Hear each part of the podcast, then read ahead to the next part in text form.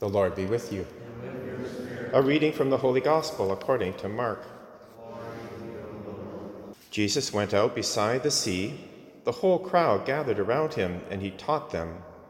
As he was walking along, he saw Levi, son of Alphaeus, sitting at the tax booth, and he said to him, Follow me. And he got up and followed him. And as Jesus sat at dinner in Levi's house, many tax collectors and sinners were also sitting with Jesus and his disciples, for there were many who followed him.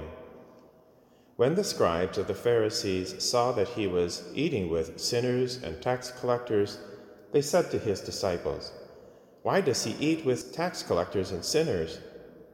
When Jesus heard this, he said to them, Those who are well have no need of a physician, but those who are sick.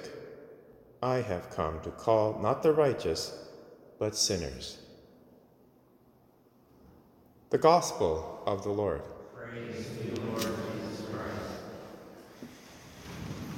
In today's Gospel, we have the remarkable account of the conversion of Matthew, who was a tax collector.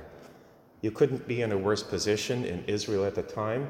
He was a traitor to his people, he was collecting taxes for Rome probably skimming off the top as well. So he was a social outcast in every way, but getting rich materially. When Jesus goes by his tax booth, and his tax booth is at a very strategic point at a crossroads so that he can collect as much as possible. And as soon as Jesus sees him, he calls him, and Matthew gets up and follows. He leaves all the money behind, his whole life, and now follows Jesus. It speaks to the power of God's Word and to the hunger in the human heart. Matthew knew he was a sinner, knew he was far from God, and likely feeling very low in the core of his heart. When he was given this second chance, he jumped at it because the Spirit had already been working in him. The grace of God was working in his soul and inclining him to a better way of life. So he took the opportunity, got up right away, left all behind, and followed Jesus. Then he throws a banquet, invites his other friends who are tax collectors and sinners, and there's a great festival banquet. The banquet theme is one of the most predominant in the scriptures, going all the way back into the book of Genesis, when we have Melchizedek, who is a priest and a king, who brings out bread and wine because he wants to celebrate Abraham's victory over the five foreign kings who had kidnapped his nephew Lot. So the first priest is bringing out bread and wine as a sacrifice of praise. And we have many other such feasts in the Old Testament. Elisha, for example, in 2 Kings, multiplies 20 loaves and a little bit of grain to feed 100 men. And then we have the prophet Isaiah talking about the messianic banquet. God will gather all his elect on his holy mountain and feed them with the finest foods and wines.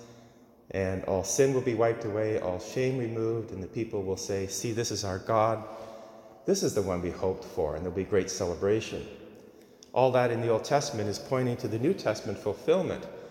It begins with Jesus multiplying a little bit of bread and some fish to feed thousands and ultimately pointing to the great feast of the Last Supper, where he will gather the twelve, including Matthew, and he will take bread and wine, change it into his body and blood, and then tell his twelve, well, really eleven, once Judas leaves, to do this in memory of me, to continue to multiply this rich food and fine wines in the Eucharist, which is what we're doing here this morning.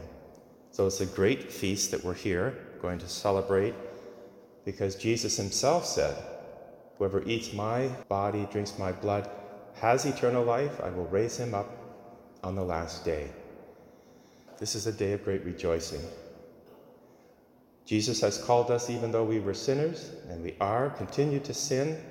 We have this wonderful opportunity to have our venial sins forgiven here at Mass, and then the sacrament of reconciliation to take care of those mortal sins, all so that we would be prepared for the rich banquet, ultimately, the wedding banquet of the Lamb in heaven, forever and ever.